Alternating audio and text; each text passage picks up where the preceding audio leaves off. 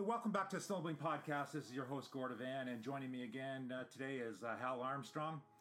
So, Hal, we made the road trip out to Valcourt for the races, and we dropped in to get a first-hand look and ride of the new Taiga electric snowmobile.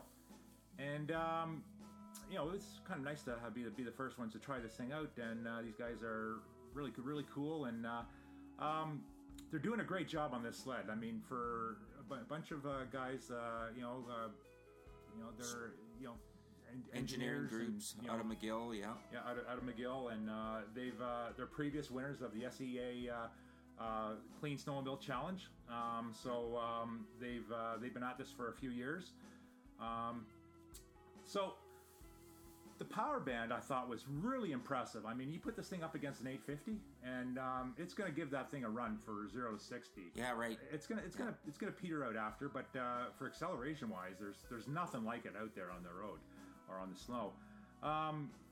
I coming from a guy who's owned two electric cars, I get what they're trying to do with electrification, and there is a certain percentage of people that this sled will appeal to. Just like there is a certain appeal for road buyers for cars. If you're a high miler and you're a high miler every day, it's not for you. Just like a car is not for you. Right. You have to be in that range, going to work or whatever like that, or play. So we can see the snowmobile in a good application, ski resort, national park. Correct. I mean, I've seen the era when they had that big thing with a Yellowstone Park, with you have to run clean technology in there. Yeah, I could see this thing having a suitable impact. Also, you run electric sleds in Yellowstone, you're going to get a lot of kudos. Right. Maybe push the. I mean, four strokes push the technology from Yellowstone. So maybe electrification of a snowmobile can do the same thing. What do you think? Absolutely. Yeah. And with this machine, I mean, you can program it. They had multiple modes to program this thing. So literally you could buy this sled, your kids could ride it around the backyard, and then you could take it out trail riding. And like Gord said, it's right now they figure it's got a 100-kilometer range. And they're using state-of-the-art battery technology, which they'll get into in the interview. But on the snow, we rode it. We got a chance to ride it, and very impressive. I mean, it's a working machine. It throttle response was amazing. It sounds like a sewing machine. So, if you're looking for that screaming high RPM machine, you're not going to get it with this thing. Like Gord said, it's like a Tesla. It's like super quiet. All you can hear is the track. Yeah, all you can hear now is the track noise. That'll be the next thing to go. But I mean, we're all going to benefit from the developments that come out of this type of technology, and it's just going to make snowmobiles more appealing to more people, and hopefully grow the market. Yeah, it'll bring sledding to some new category or something, like to ski resorts, to national parks, right, where they're cracking down on snowmobiles and pollution and stuff like that in national parks, especially Yellowstone and stuff like that. Parks Canada too, kind of thing. So it's going to open up. This thing could open up definitely more areas for us to go riding opportunities. It's positive all the way around. Whatever comes out of this project with these fellows, this is definitely going to have an impact. This could be the next big step in snowmobiling, and we're all going to benefit one way or the other. Yeah, for sure. And battery technology for cars has doubled in the past 6 years or so that I've experienced. So battery technology is going to get better. Electric motor, you're not going to beat an electric motor for reliability. Yeah. And don't worry about cold starting too. We're hearing comments about cold starting. Electrification motor, I mean, you flip a switch and it starts. So don't give us any of that. Well, how is it in the winter? How is it in the cold? It's okay. Back it down a little bit, guys. It's cool. Batteries. These batteries are warmed by coolant, and so is the motor. So these guys know what they're doing. Yeah, I mean, these motors generate a lot of heat, so they still have a tunnel-mounted heat exchanger. They're still like a glycol-cooled engine and battery, so they generate heat. And this is not the other thing about this is this is not a toy. Like, no, this is a real snowmobile. Yeah. So, I mean, you can go out and pound this thing. They've had it out west. They had it out in BC, right, with some mountain riders. Yeah. And they were impressed. They were super impressed. And, you know, the power on this thing is unbelievable. But, again, it's totally programmable. The sky's the limit on this thing. You could do 5 miles an hour or 100 miles an hour on this thing. It's multiple snowmobile engines in one. Yeah, great. Well, it was a joy to try it, and like I say, we've seen a lot of companies, startups and stuff like that come and go, and yeah, but these guys they're doing a good job, and young and very enthusiastic. You know, they want to do this badly. So yeah, let's listen to the guys, Paul Archard and Samuel Bruno from Taiga Motors. Enjoy this. I'm Paul. I'm one of the co-founders of Taiga Motors. This is Sam, fellow co-founder. So I think the way Taiga sort of came to be is myself and Sam and Gabriel, who's our third co-founder, we met at McGill University when we were all studying engineering. We were involved in these student design projects, mostly organized by the SAE, Society of Automotive Engineers. So these are competitions that promote, you know, student growth. They let us get our hands dirty. So we built race cars. We built combustion race cars. We built electric race cars. Sort of these small, like almost like go-kart size, but a lot more powerful. Okay. That was for the Formula SAE competition. We also got involved in the SAE Clean Snowmobile Challenge. They had... They have it for combustion, where you can build a sort of a low emissions snowmobile. They also had a zero emissions class, so for people who want to build electric snowmobiles. So McGill actually had a team that was running since a few years before we were there. We came in on the team when we started getting, I guess, quite good results. Actually, we won the competition in 2012 and 2013, okay. And that generated so much interest. We were getting like a lot of demand from really seemingly like random people. We had like a interior ski hill in Brazil asking us if they could buy an electric snowmobile.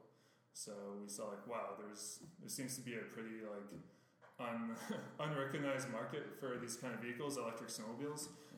So we started thinking about it, did a bit of market research, just, you know, on our own, and realized there was probably a business opportunity here, okay. Which led us to found the company in October of 2015.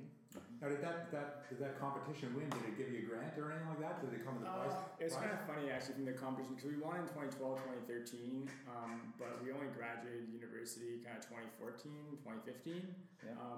We actually stepped back from the Clean Snowmobile Challenge to focus more on the Formula, the race car, just because it was a much more competitive series. And had higher performance. But what's interesting is like working a lot on the race car, we were working on the powertrain technology there. Yeah. We realized that it had advanced really fast in the few years that we've been working on it. And if we brought that back to snowmobiling, we'd be able to get something that was really interesting in terms of performance, right. With the snowmobile. So this was up in Houghton, Michigan, right? Yeah. Is that where you guys went? So you guys trailered all the way? Yeah, actually we had some fun rides. Snowstorms. Right? Got stuck a few times. Was there a lot of competition in the electric? So that was kind of one of the reasons we stepped back, is there weren't so many teams participating in the electric side. There's like the combustion side was really strong and had a really good field. But the electric side, there were only ever like 3 or 4 teams that would show up to the competition. So it was a fun time, but like Formula SAE, you end up having like 100 teams that show up in any given category. Yeah. So it's much more competitive. Yeah. Okay. Cool. Were the other few electric sleds, were they pretty crude or? Some of them are pretty crude. Some of them are pretty good. Michigan would field like a pretty good sled. Madison, Wisconsin would show up with some pretty good snowmobiles. Actually, after we left the competition, there's a team from Finland that showed up with a pretty good snowmobile. McGill was kind of unique because it was the only one that really took the approach of trying to match as much as possible the ride dynamics of like a more traditional snowmobile, and, you know, not just stuff it with batteries, not make it too heavy. Yeah. So that was always the feedback we got from the judges and kind of why we had won the competition, because it had the same weight. right, and weight balance right. as the combustion one. So it was professionally. Yeah, this was a great engineer. It was fun to ride versus the other ones would often, you know, they'd like put a bunch of batteries on the tunnel and it would end up being very heavy and you take it through bumps and it'd be terrible. Right. Okay. Cool. So now we're X number of years down the road from when you guys graduated, and I guess when you as a group you decided to kick off this company. So it's been how many years now since you've been on your own? Like I said, we incorporated in October 2015. I'd say we really got, we worked a lot, basically we were out of school, we were not working on anything, not taking a salary, we were just working on our business plan. I'd say the first real significant thing we did is we participated in a startup competition, as startups do. Yeah. We won our category of that competition. It's organized by the business faculty at our university. Okay. So we managed to win that, and that is what helped us get our first investors on board. Okay. We brought in a little bit of investment, which allowed us to set up our first shop. So we actually moved. Our idea is, it's just the three of us. We can go over wherever we want. So let's try to make it work. So we moved to Shawinigan, up way up north. Yeah, it's about 2 hours north of Montreal. Yeah. Really nice place, a lot of snow, a lot of wilderness. So we worked out of there for the better part of a year. That was our first workshop, and this is where we really worked on the first vehicle produced by Taiga. So at this point, it's been, I think, 3 years since we worked on the snowmobile at McGill. So in terms of technology, it was really another ballgame entirely. Yeah. So there was not much... we kind of worked up our knowledge on the team, on the student design teams, but there's not much of the actual tech that carried over. That's really, we really kind of re-engineered everything. We found the battery cells we wanted to use, and we made a thermal control system around that, with liquid cooling and heating. Mm-hmm. We started developing our own motor design. And basically what we did was a retrofit of an MXZ platform. Okay. Really just as a showcase of what our powertrain is capable of, because we had to prove that the range was possible. We had to prove that we could get the acceleration we wanted, and all that kind of stuff. So why don't we talk a little bit about the design on this thing. So I guess the first part is the powertrain, right? So maybe explain to everybody... You're using, people are familiar with AC motors, DC motors. If you're working in industry to power pumps and fans and machinery, you're using a permanent magnet motor, right? Yeah, exactly. And so a lot more compact, produces a lot of more, the same amount of power and torque in a compact package. And then, of course, you need a variable frequency drive to operate it. So maybe just... For everybody out there listening to this, maybe explain just the basics on how that works, and in comparison to our our standard internal combustion motor. And simple too. Yeah, I guess coming into the electric, the big strong point of electric is the motor. It's where you can have a lot of torque, be very lightweight, and make up for the heavier battery pack. So we came into the design knowing that if we wanted to make an overall powertrain that could rival a two-stroke one, we would have to get as light a drive package, so motor and the inverter, as light as possible. So we put a lot of efforts, kind of clean sheet design, how can we minimize the volume. One of the reasons we use permanent magnet is exactly you can get more torque, be lighter overall than having, an AC induction motor. Mm-hmm. And what we've achieved right now is our motor weighs about 20 kilograms, 50, a bit less than 50 pounds, like 45 pounds. Okay. And we can get over 150 horsepower out of that package. So that's a crazy power-weight ratio for just the motor itself. When you compare it to a combustion one, then you balance in the battery's weight. Okay. And overall, they balance out to be a bit the same. Right. But what's great about the motor itself, then you get the instant torque across a really wide band of operation. Mm-hmm. You can eliminate all the CVT transmission So you save money on that end, but you also save efficiency and a much more direct driving experience. You don't have any more slip. So when you press the throttle. Right. So you're running, it's basically, you've got this, we haven't seen the machine yet, but it's almost like, it's not a direct drive, but it is. So you're not going through, like you say, a primary and a secondary clutch with a belt. You're going directly from the output shaft on the motor. You're going through like some kind of a gear reduction to the chain case? Or there's a belt drive reduction. Just a belt drive reduction. That's so there's no epicyclic planetary gearbox on the end of the motor to drop the RPM down. Yeah. So what is the RPM standard out of your electric motor? Its max RPM is 9,000. So at top speed, you'll be hitting 9,000 RPM. You can have like a constant torque, so like a full torque up to 6,000 RPM on the motor. And then you're stepping that RPM down to down the track driver to... Yeah, I mean, if you're going top speed, the track driver is going about 20...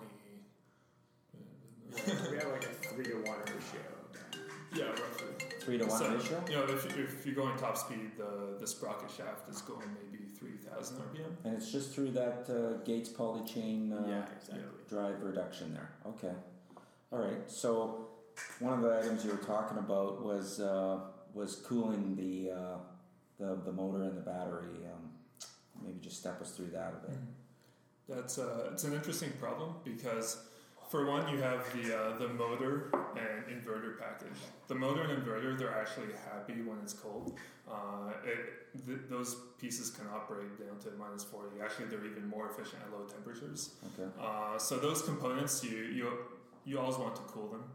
There's no point in heating them up or anything. Conversely, the battery is quite sensitive to temperature. You usually have to keep it within a bracket of, I think it's between 5 and about 20 degrees Celsius. Okay. I don't know how that works out to Fahrenheit. Okay. So you have to keep it within that temperature band. That means if it's cold and you're starting up, you need to preheat the battery to get it up to operating temperature. I mean, it's like preheating your engine block. So it's going to be like a block heater, like on your car, you're going to have to plug it in and warm it up? Pretty similar, yeah. So we have a liquid thermal management system. So it's like glycol running through the battery, and we have a heater built into the loop that can heat the battery up initially. Okay. And then when it gets up to temperature, we hold it there so we can inject cold fluid from the heat exchanger if the battery gets too hot. If it gets too cold again, we can turn the heater back on. So if I'm up north and I'm snowmobiling and we stay overnight at a motel and I've got my sled parked outside and it gets down to minus 40, what would be my procedure in the morning to start up? I mean, my standard sled, I got to let it warm up for a while, right? Yeah, it's a very similar experience. Actually, we put in a very powerful heater, and the battery has a very high thermal transfer capability. Okay. So you're looking, if it was minus 40, you're looking at maybe 10 minutes of heating to get to a good operating point. Okay. So you just turn it on, and it'll heat itself up. You can start driving before then. You'll have reduced power. But 10 minutes is about optimal operating point. If you leave it plugged in overnight, it'll just keep itself warm, and then you'll be ready to go in the morning. No waiting. So is the battery kind of partitioned? So you have like a 5% of the battery range is for warming and cooling of the batteries. It'll just pull the energy from the whole battery pack. Okay. It will use about, if you're at minus 40. It'll use about a bit more than 5% to heat you up to a good temperature. And if you leave it plugged in, then you have effectively no range loss. Yes, yeah. So do you have like a water jacket around the motor, so the motor's doing natural heating of the glycol to keep the battery at the right temperature, or how do you do that? Yeah, that's pretty much it. There's glycol circulating around the motor into a few components for the variable frequency drive. Okay. So all those electronics are cooled down, very directly. You know, everything is designed to be as efficient as possible because, you know, if we can downsize our pumps, if we can downsize our heaters and everything kind of leads to greater efficiency. You know, we run like LED headlamps to reduce the power draw. Right. So really trying to maximize the efficiency of the battery, so it doesn't have to spend a lot of energy, running all the auxiliaries. Okay. But we can still run, no problem running hand warmers and a seat warmer or everything. Okay, so you can definitely handle that, and honestly, it doesn't affect the range that much. Okay. But, so the heat exchanger, is it cooled by the snow being thrown out from the track? So it's in the front bulkhead or in the tunnel, or where have you got that located? It's in the tunnel. Okay. It's pretty similar to a standard liquid-cooled snowmobile. Yeah, exactly. Okay. Yeah. And if I'm in a situation where I'm in low snow conditions, that type of thing, I'll just see reduced power. Yeah, what's interesting about, the electric drivetrain is much lower losses, so you don't need as much cooling, so you can get away with having very little snow flowing on your radiator. Okay. Even if you're on ice, you typically don't really need ice scratchers. Just the cold air will be sufficient to keep you at room temperature. Just so people know, warmers and coolers and batteries, that's common in the electric cars. Yeah. This is just not snowmobile. All electric cars have warmers and coolers. Yeah. In the batteries. I think the main difference was we can cool and heat much more rapidly. The kind of unique challenge with power sports, snowboarding as well, if you're going up a hill full throttle for maybe an hour, you'll never find that in an on-road situation with a car. Electric cars are still known to have very big problems with overheating. A Tesla can accelerate very fast from 0 to 100. If you try and do it for a prolonged time period, it'll just go into thermal cutbacks pretty fast. Yeah. So our system was designed from the get-go to be able to do 100% power continuously. You won't get that power cut back just because you're holding the throttle down. Oh, is that right? Yeah, okay. Exactly. So you could pin it across a lake and this thing's not going to go into limp mode or something. Exactly. Okay. Exactly. So were you guys inspired by our electric cars? Definitely. Part of the reason we got into university, part of the reason we thought it was possible is because of the on-road, the kind of acceleration of electric vehicle rollouts in the past 5-10 years. Yeah.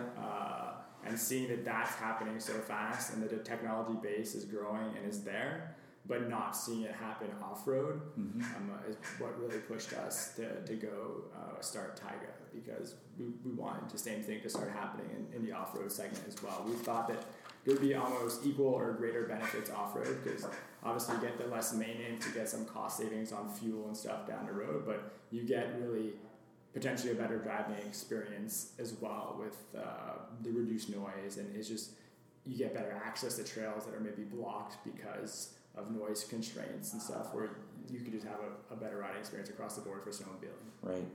So we're going to be able to go out here shortly and take it for a little spin. One of the questions, of course, is range, and you've got you're telling us 100 kilometers. So, in what conditions? What throttle setting? I mean, is that what type of riding were you doing to get that range? So that's definitely a groomed trail condition, so not deep snow in the mountains. Okay. I think that would be just a reasonable trail outing. Right. 100 kilometers.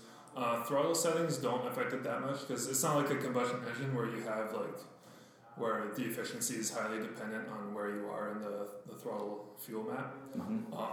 The electric motor is very efficient in a pretty broad range of operation.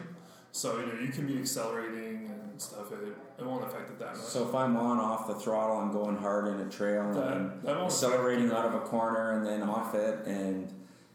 I'm not going to really see that much of a change in the range of the sled. If you're pushing a lot of snow, then you'll start. So if it's on a load, if I'm hitting a lot of powder and stuff like that, slush on the lake, that type of thing. The mountain riding is the most aggressive use case. So we've actually gone out to Whistler, Revelstoke, Colorado, kind of the big mountains 2 years in a row now to do testing there. Right. We see around 70 kilometers of range when you go up into the backcountry. Right. But it's kind of surprising how little kilometers and miles you travel. You take a lot of time to do it when you're in the backcountry. Yeah. But we may be out for 6 hours and then we'll get back with almost zero charge. But we've only done 6 hours, 70 kilometers. It's a totally different type of riding. It's not the long. But if I'm in Quebec and I'm big into touring, I rode a lot in Quebec. So we're riding. We get up 8 a.m. We ride till noon. Then we go in for lunch.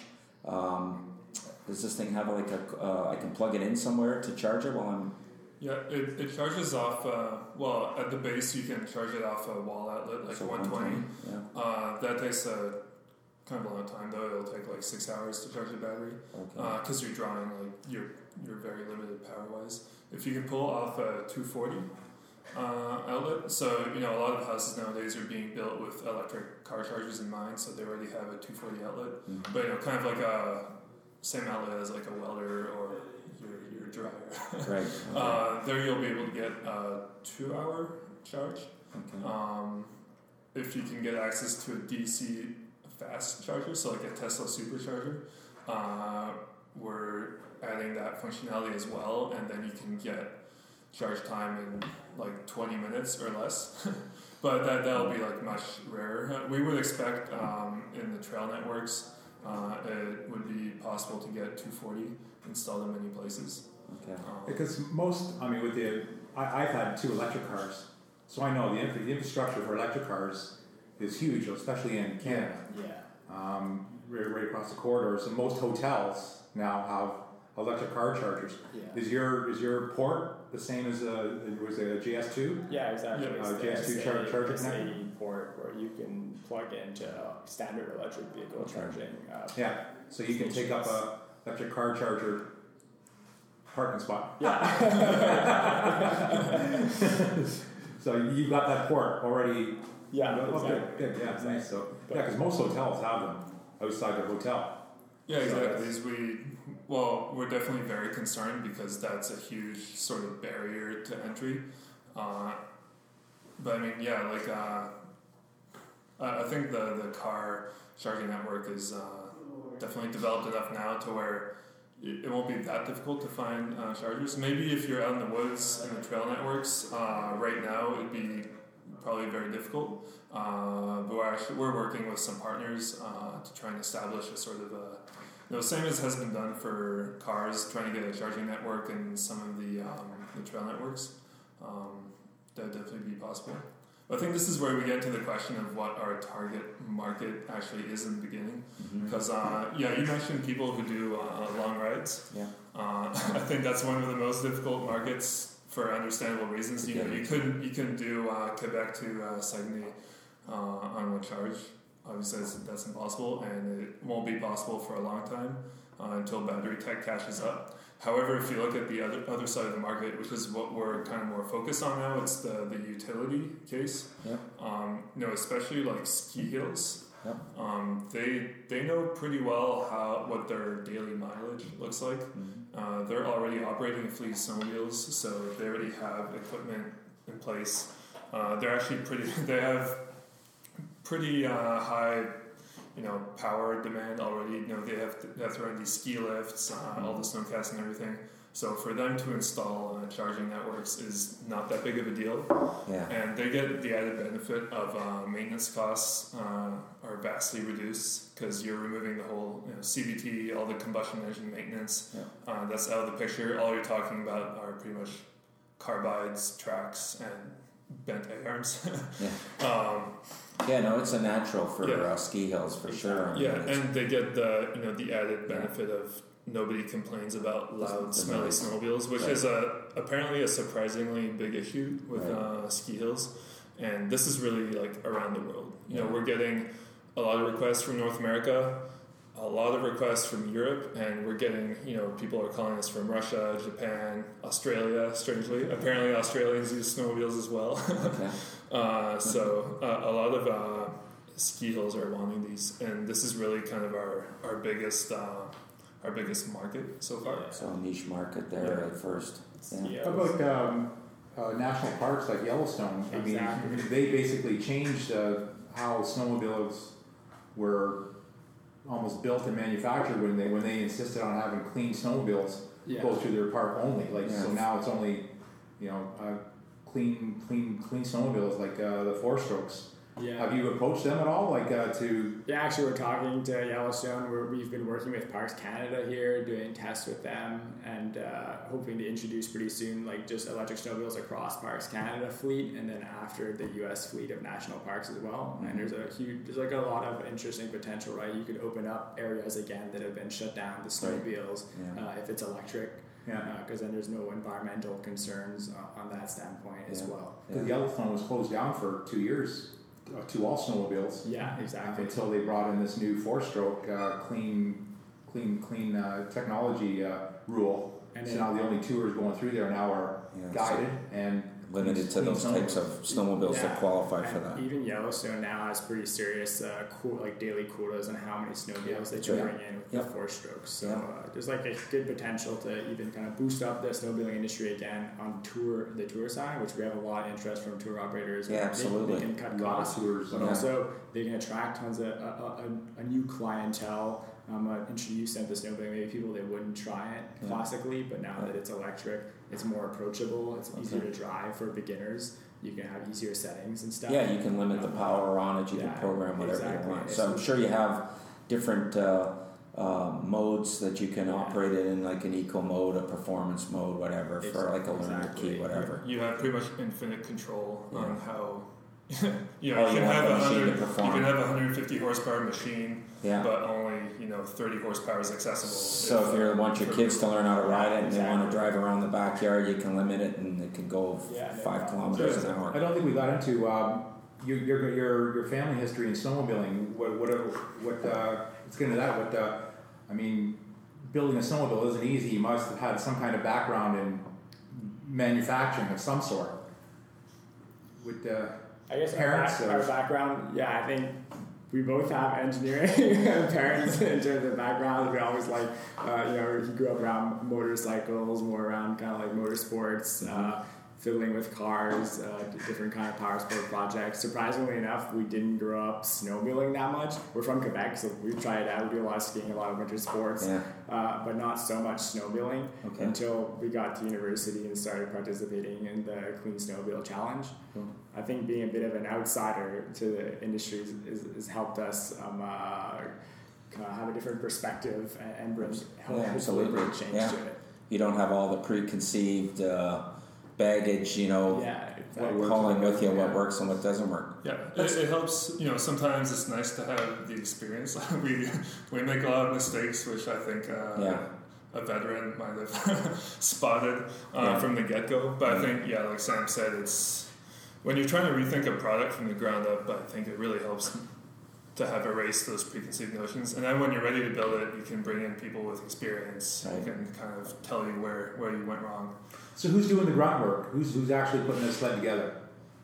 So we're a team of about 15 engineers right now, and then we bring on some technicians when we're more doing prototyping, and then we kind of have a network of advisors and suppliers that we work closely with from the automotive side, from the snowmobiling world as well, that help us, but really kind of...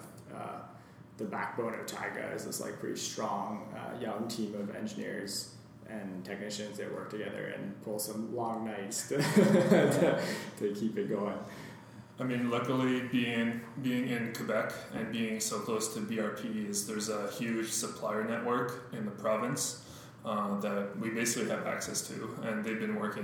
We've got Kimpex, Elka, obviously helping us out for componentry and suspension. You've got a lot of chassis suppliers, body suppliers that we've been talking to a lot. Everyone seems very interested in helping us out, because I think we're coming in with these new ideas, new prospects. I think it's very refreshing for a lot of people to see new people come into the industry, and it definitely helps us out because we have this large base of experience we can draw upon. Why don't we switch gears a little bit, get away from the electric part, and talk about, you've got some pretty novel suspensions on the machine, front and back. So why don't we start at the front and go to the back, and tell us why you wanted to reinvent the snowmobile suspension on this thing. So when we designed the TS2 platform, one of our core ideas is, no holds barred. We're just going to... If we have a cool idea, might as well follow it, because we're developing a new chassis around this electric powertrain, and there are a lot of zones in here that are freeing up and giving us more space to work with new ideas. So one example of that is our front suspension concept. We call it the monoshock concept. I'd say it's a bit inspired from a race car pushrod suspension. I think we've also seen something, maybe a bit similar things in snowmobiles and I think the 90s. Maybe I think the Scorpion snowmobile had like a push rod bell crank arrangement. It's very like F1 style. So ours is not the same. It's a different configuration. Basically, for you suspensionaires out there, it allows you to decouple the heave and roll rates and damping. Okay. So what that means basically is it gives you better control. You know, if you have a standard direct acting shock. So any snowmobile nowadays come with direct acting shocks and some kind of a sway bar. So if you put stiffer springs on your shocks, you're giving it a stiffer ride rate, but you're also affecting the roll stiffness. Yeah. So, you know, if you adjust your sway bar and make it stiffer, that affects your roll stiffness. So, that, you know, doing one change affects many aspects of how the vehicle behaves. So our idea with this concept is, you know, let's bring something in new that makes it easier for users to tune their front suspension. It comes in with the added benefit that your shocks aren't sitting out in the open. So if you hit something and break one of the push rods, so the links that act into the suspension, much cheaper to replace, less snow drag as well. If you're in deep snow, you have just small suspension links that are creating drag there. Okay. So there have been a couple advantages. I think. What type of travel are we talking on the front? I think it's 6-inch travel, from like full droop to full heave. So 6-inch travel, okay, yeah. And you got one shock doing both sides though. Yeah. Does it 6 inches on one side or 6 inches if you just went straight down on both like? 6 inches straight down. You could, like, if you pull the nose all the way up and then push all the way down, right, it travels 6 inches. Okay. So you can adjust the compression and rebound dampening on the shock also? Yeah, that's an example of what we've been working with Elka for. Okay. So obviously it's not a shock that you can find off the shelf necessarily. So this is a shock specifically designed for your application? Yeah, they adjusted the damping ratios and the stroke length for our needs. Okay. So similar idea for the rear suspension. Yeah. So there we have also the concern of wanting to reduce mechanical drag. So everything, you know, all the drag created by the wheels and just the action of the track going around the suspension.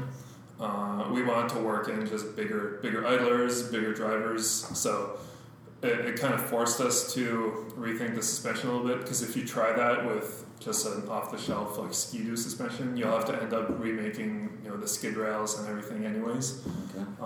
So I think another example of more just we saw an opportunity to try something new. It's very lightweight, so I'd say very good for like a mountain use. It's got a bit of a side-to-side flex as well. Okay. Is it a coupled or uncoupled rear suspension? It is coupled, but it's one shock. One shot. Yeah, so I'd say it's pretty similar to the Yamaha Apex setup, I think, from the mid-2000s. Okay. And why did you go with the one shock versus... just like weight reduction and cost reduction. Okay. Yeah. And what pitch track are you using on the machine? Pitch is 286. 286? Yeah. Okay. So it's a standard 286 driver. Yeah. Is Elka helping you out with suspension designs too, or is it your design and Elka, then you give it to Elka and they say... It's mostly our design, and then we go back and forth with them to see what's doable for... Because they build a lot of different stuff, like one-off stuff too. Yeah. So it must be nice having them around. Definitely. They're smart guys. Yeah, a lot of experience. And they're literally, you know... Right around the corner, yeah. We've been there. Away. Yeah, good guys there, yeah. Excellent. Cool. Okay, great. And then, so we've got the tunnel is aluminum type tunnel. I see the running boards in that. You've got them the open style, kind of like the snow cross mountain type style. Anything different on the tunnel that you had to do for your heat exchanger with the electric motor? No, we kept that pretty standard. It's more in the front, like I guess you call it the E module. Okay. Our E module, I guess. Yeah. It's really more made to accept the battery. Packaging we have. Okay.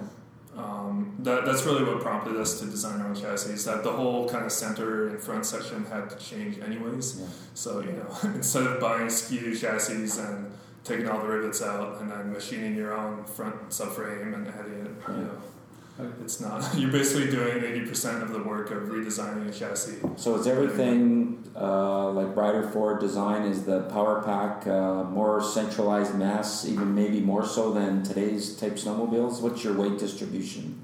So that's what's cool about the electric powertrain, the batteries. You can play around with the weight distribution a lot. Last year it was pretty centralized. It was maybe a bit, it's very similar to weight distribution of like an expedition kind of snowmobile, more like a utility crossover, and that was more the segment we were aiming for. We have some designs in the pipeline right now, more kind of the mountain segment as well, so you can push the weight distribution more backwards if you want, more forwards. Okay. There's a lot of flexibility there for the different rider segments. Have you been able to integrate the motor and battery pack as structured parts of the chassis, like for strength? Like actually build a chassis around the motor and have it as a stiffening component? Or yep. Yeah, I'd say the motor and the whole drive arrangement, that's definitely acting as a structural member. The battery's a little tricky because you want to, if you're using it as a structural member, you have to expect that if you get into a crash, it's going to take some kind of load from that crash. That's not good. I guess you don't want to be, breaking the battery. Yeah. So actually the battery pack is... it's isolated from the chassis. The whole thing is damped. So we mount all our sensitive electronics in there as well. And then we have like kind of a cradle around it that sort of protects it from all angles. Because, of course, with lithium-ion batteries, safety is of paramount concerns. Mm-hmm. You need to be able to protect it from intruding objects. If you crash, you can't be like crushing the battery pack. So to answer your question, we've thought about it very hard. At least for the TS2, it's damped, but we're looking at ways to use the structures more efficiently. Like it's to our benefit to lower weight as much as possible, because if the weight's lower, the snowmobile runs more efficient, so you can get more miles for like the energy you have in your pack. Yeah. What's the weight separate? Like the battery pack alone, what's it weigh? Battery pack weighs about 200 pounds. 200 pounds. It makes up almost 50% of the weight of the sled. And what if you wanted to increase your battery pack? Is there a ratio like another 50 kilometers? It's going to add another 50 pounds. Pretty linear, yeah, exactly. So it's something that we're exploring. If we want to start getting into maybe more of the trail segment, you can start adding more batteries. Of course, yeah, like your fuel caddy on the back. If you could have it's a modular, that you can do that. You can actually plug into the original battery pack and have like a. It will be so much modular, but more offered as like an option at order, and then you can have that extra battery. And you carry that. Inside the front of the snowmobile, under the hood, or on the back of the tunnel? Or it's more going to go towards the tunnel area when we start extending to having more batteries on the sled. Yeah. With increasing battery technology, like we're targeting for in like 2025, we should be able to start easily hitting like 100+ mile range. So like 160 kilometers, like pretty easily, and then with options to go up to 200 kilometers of range with a bit of extra battery. Battery technology is evolving. It's doubled in the electric cars. It's doubled in the past. So 8 years or so, it's doubled. Yeah. So we're expecting the same thing again in the next kind of 8 years. Is that doubling? Of range at a lower cost even. So it's going to get really interesting pretty soon for kind of mass market adoption of these electric snowmobiles.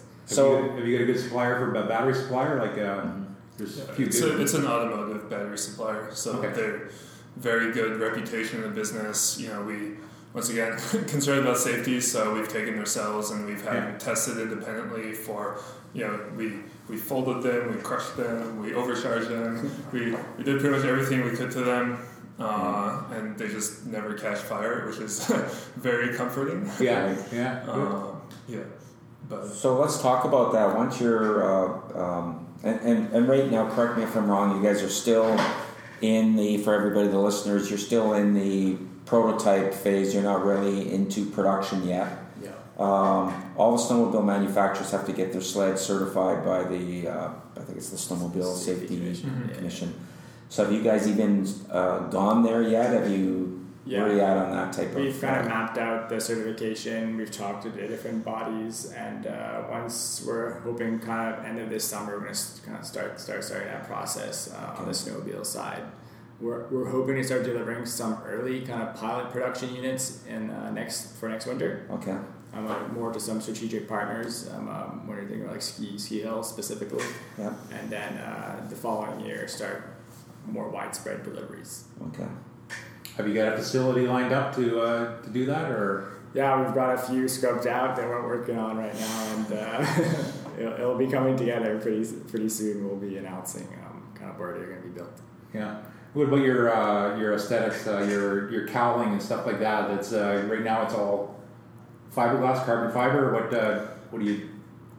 It's going to be. I mean, the prototype you see outside is carbon fiber because we were able to produce that in house. But we're definitely going towards more like standard production method because it's got to be cheap. Because when you break a body panel, it can't cost $200 or $1,000 to replace it. So it's just more like your standard like UHMW or polypropylene plastics. Nothing out of the ordinary there. We are doing all the styling and stuff in-house. Yeah. Okay, so the styling's all, you've done that all internally. Yeah, it's all designed by us. And then the next generation sled, you'll see some pretty cool kind of advancements on the bodywork side in terms of ergonomics and overall volume. We've been able to really shrink everything around the powertrain to save weight and just give you an overall more nimble feel on the snowmobile. Yeah. So what models have you got now? You got the hybrid model out here. What other models have you got working, or are they kind of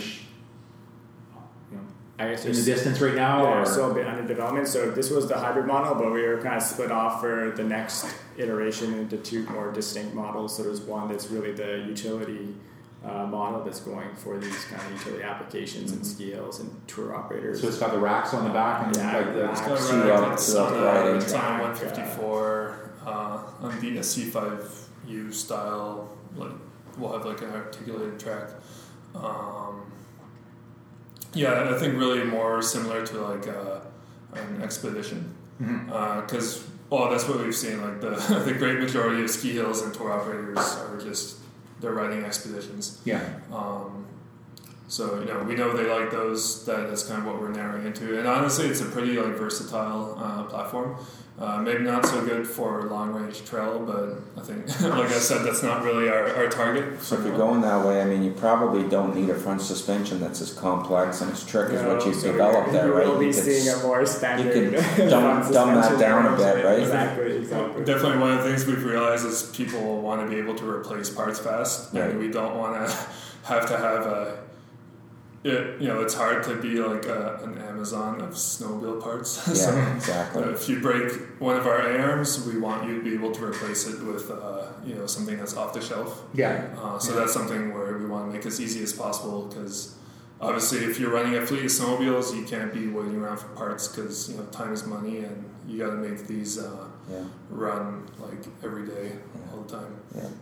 And the nice thing about the electric, especially with ski resorts and that out west, I mean, you don't have to worry about the elevation change and performance on that. Exactly. I mean, today's sleds, compensate for that a lot, but even still, I mean, your power is your power, whether you're at zero, LFC level elevation or 12,000 feet, right? Exactly. This thing's going to make the same power. Yeah, and that's kind of the second model we are hoping to put out more kind of in the demo stage next season is maybe a more mountain-focused model because there's a lot of interest on that side. You're out in the wilderness, and there's a bunch of advantages to having electric with altitude and the maintenance, not having your CVT. When you're running the engines hard, they tend to break quite often, so you don't have that problem with electric. So one of the biggest kind of feedback we got from mountain riders was if they could just have a snowmobile where they come for the weekend and they can go up on a mountain and not have to do any maintenance throughout the year, no oil changes, nothing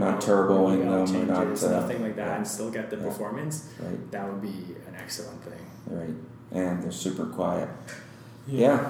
Anything else? Yeah, the photo behind us here.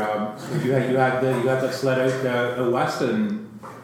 The guy looks like he's doing pretty good there. Is that kind of a pro mountain guy? Or? Yeah, this is a bit more of a pro rider. This was out in Revelstoke where we went. We have some good contacts there. There's an awesome snowmobile town. They're kind of really into the outdoors and they're pushing for it. What was the feedback like with some of the mountain riders out there, guys that are really into this type of riding? You would think they would hate it. No, they like the brat.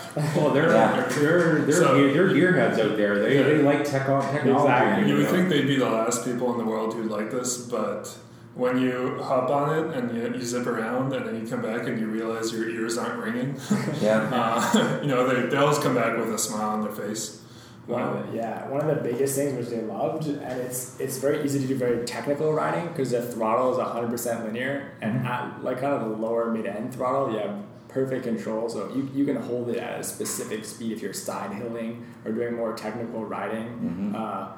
You have full control over the snowmobile, a lot more than you do with the gas engine. Mm-hmm. So that was kind of the biggest feedback from them, is in the deeper snow on the mountains, it's just a better ride experience. What about letting up off the throttle? Is it instantaneous? It just stops like an engine brake, or does it get repost? We have regen braking, and it's something that we're tuning with feedback from different kind of riders, and it's something that's going to be fully user adjustable. So some people don't want any braking, some people want really hard braking, and it's going to be basically actuated by the brake lever. So it's less of an automatic thing and more of something you have full control over as a user. So it'd be a regen operated as opposed to a standard hydraulic disc brake. You do it that way. Exactly.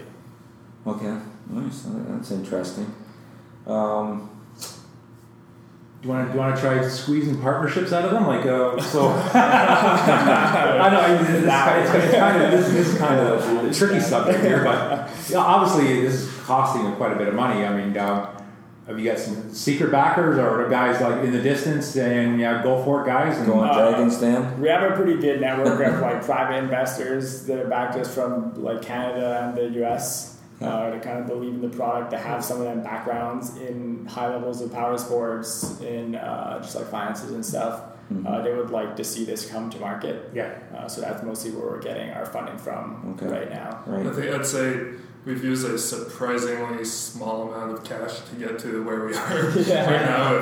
If you saw the numbers and if you saw what other companies did to develop similar electric vehicles, recently there was a very good motorcycle, the Alta. It was it was really competitive and on the race course, and then just recently it just folded up. When they were out there. It's too bad, because when we were out touring the snowmobile, actually a lot of people that were wanting to buy an electric snowmobile, they already had an Alta motorcycle and they loved it.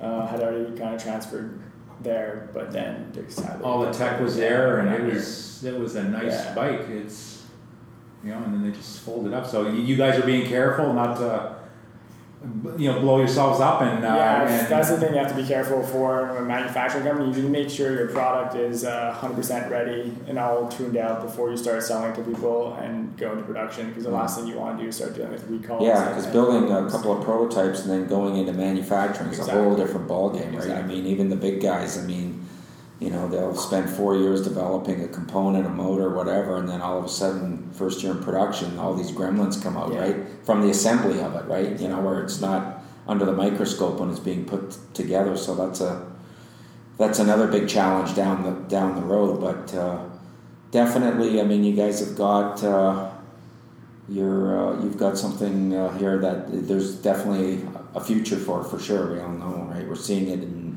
bicycles with electric assist bikes, it's exploding, motorcycles, and then the sky's the limit, like we were talking earlier, for other power sports, right?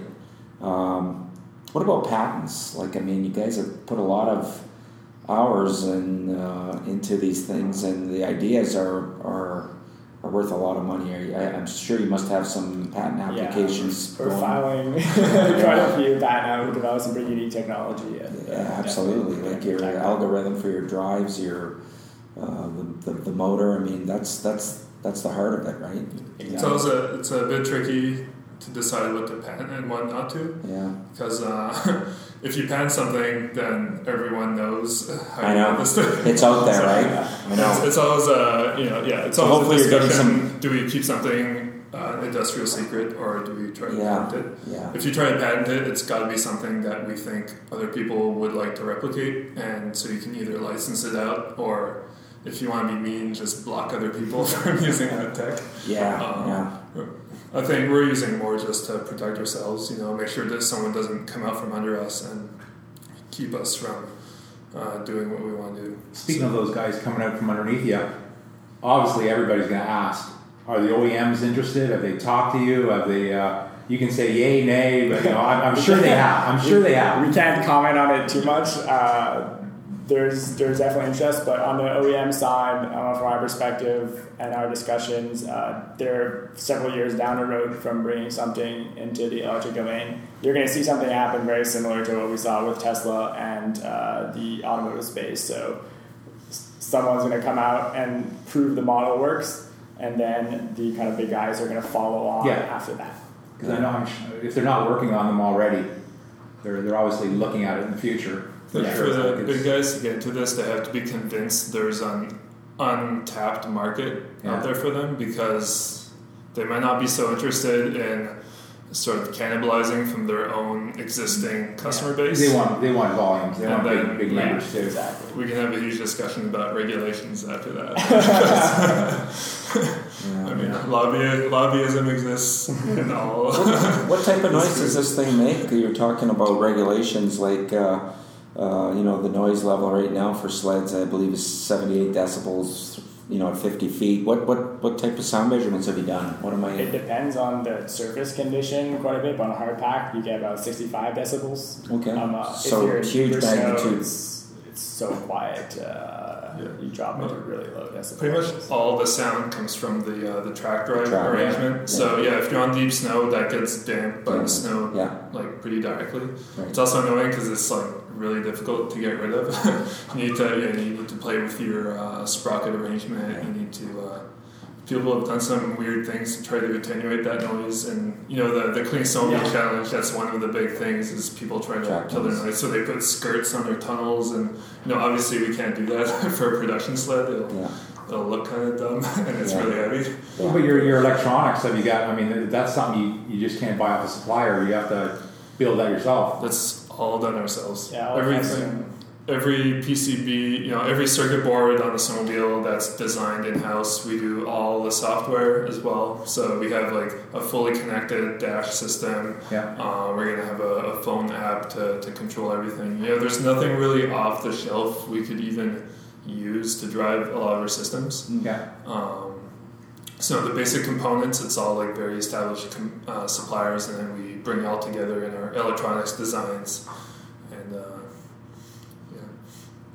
All right, so we'll start wrapping up. But so price-wise, you know, what you guys got into that model out there now? How much flexibility is there down the road? Like, what do you expect?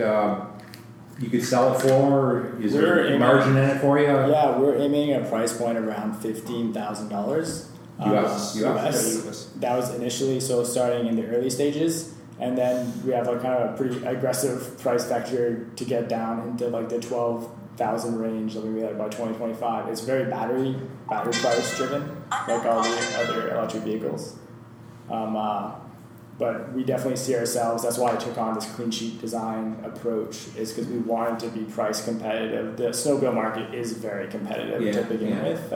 We don't have the luxury of so much having super premium stuff like in the car segment that sells for $100,000. Mm-hmm. So you have to have really good design and manufacturing methods to get a product down to a level, especially when you're talking to scales. They care mostly about price, and they have to be able, over the 3 to 5 year lifespan of the vehicle, they have to save money, bottom line, over what they're replacing, or else they won't do it. So that was really what set our price point. Mm. Okay, so what's the timetable? What are you looking at for time to get a few more models on the snow?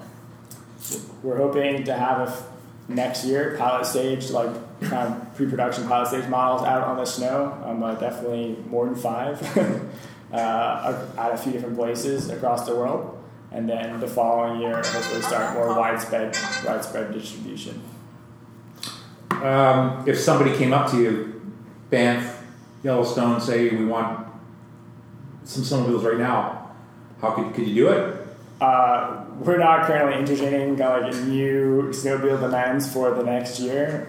We're very much backlogged in terms of on the demand side. Mm-hmm. It's a big challenge. So you've got kind of potential order customers. So many. Really? Yeah. That's not. So what do you tell? What do you tell them? Yeah, we're still working on it. Well, basically, it's like we'll take down your name, we'll take down your information, your fleet information, or what kind of snowmobile you're looking for, and we establish kind of a priority list.